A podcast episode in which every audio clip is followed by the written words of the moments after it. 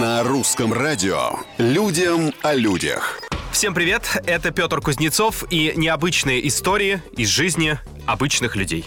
Китайское кафе, которое торжественно объявило о запуске модели «Ешь сколько хочешь», обанкротилось через две недели. Все вроде бы просто. Платите 120 юаней, это 19 долларов, получаете членскую карточку, как спортзал, и можете месяц питаться бесплатно. Основным блюдом в кафе было хого, что-то вроде наших пельменей. Через 14 дней заведение закрылось с долгами в 500 тысяч юаней, почти 80 тысяч Людям долларов. о Владельцы людях. недооценили стремление китайского человека к халяве. Оказалось, многие передавали карточку друзьям и родственникам. Ежедневно в кафе приходилось обслуживать более 500 человек.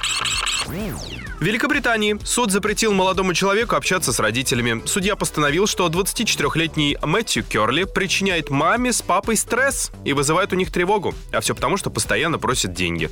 В прошлом году инфантильного паренька наказали пятилетним запретом на общение со старшими. Но он его через несколько месяцев нарушил, естественно, попросив денег. Причем, как утверждает обвинение, звонил с угрозами даже ночью. Теперь Мэтью грозит год исправительных работ. Ну, зато хоть поймет, что такое работа. На сегодня все. Совсем скоро новые истории и новые герои.